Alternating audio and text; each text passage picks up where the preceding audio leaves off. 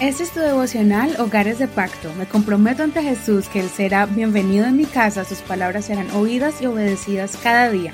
Mi hogar le pertenece a Él. Agosto 4. Amor fraternal. Hebreos capítulo 13, verso 1 al 19. Versión Reina Valera actualizada 2015. Permanezca el amor fraternal. No se olviden de la hospitalidad, porque por esta algunos hospedaron ángeles sin saberlo. Acuérdense de los presos como si ustedes estuvieran en cadenas junto con ellos, y de los afligidos, pues que también ustedes están en el cuerpo.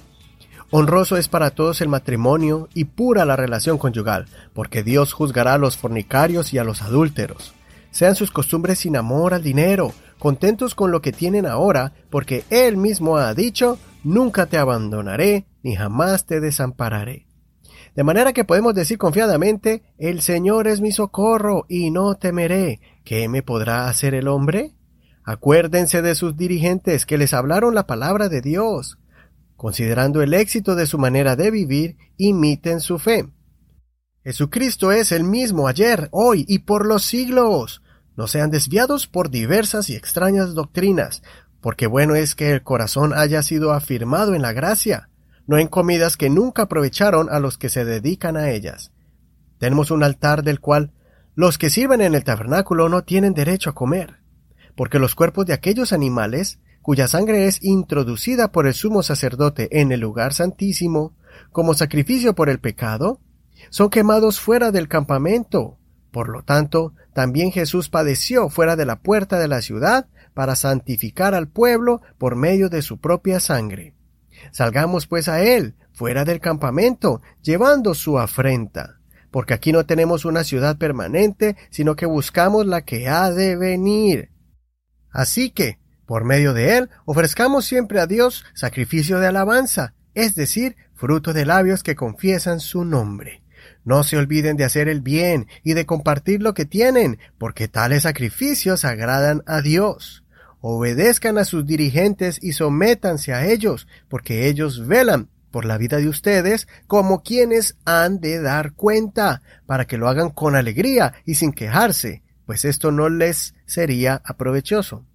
Oren por nosotros, pues confiamos que tenemos buena conciencia y deseamos conducirnos bien en todo. Con mayor insistencia imploro que lo hagan para que yo les sea restituido pronto.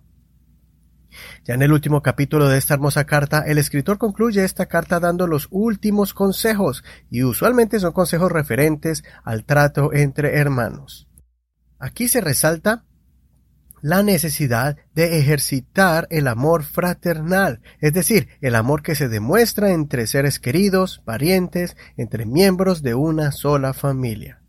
Una de esas formas es practicar el hospedaje, atendiendo en sus hogares a los hermanos que están de paso o que necesitan temporalmente un lugar para vivir. El escritor nos enseña el privilegio y la bendición cuando alguien ha hospedado en el pasado, pues sin darse cuenta estaban hospedando ángeles que son los mensajeros de Dios. También nos aconseja ponernos en el lugar de la persona que está pasando por necesidades, como las personas que están en la cárcel o los que están sufriendo dolor físico. El otro ejemplo de amor fraternal es cuando los casados honran su relación matrimonial. Deben mostrar respeto mutuo y fidelidad a su esposo o esposa, sin permitir que el pecado de la lujuria y el adulterio manchen su pacto.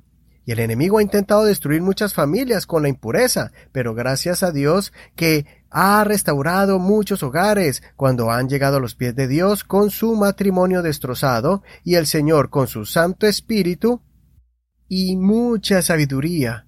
Comienza ese proceso de restauración, aprendiendo de los errores del pasado y aprendiendo nuevas herramientas para proteger su matrimonio ahora restaurado. Es muy bonito ver estos testimonios de hogares que antes estaban desprotegidos, pero que hoy en día han desarrollado ese amor fraternal en el vínculo del conocimiento de Dios, llenándose del Espíritu Santo y practicando todos los días el amor fraternal, que es el amar a mi hermano sobre todas las cosas, entendiendo que mis hermanos y hermanas en Cristo incluye a mi pareja y mis hijos como miembros de la gran familia de Dios. Para concluir el devocional de hoy, no olvidemos el consejo del escritor que le suplica a los hermanos que oren por él.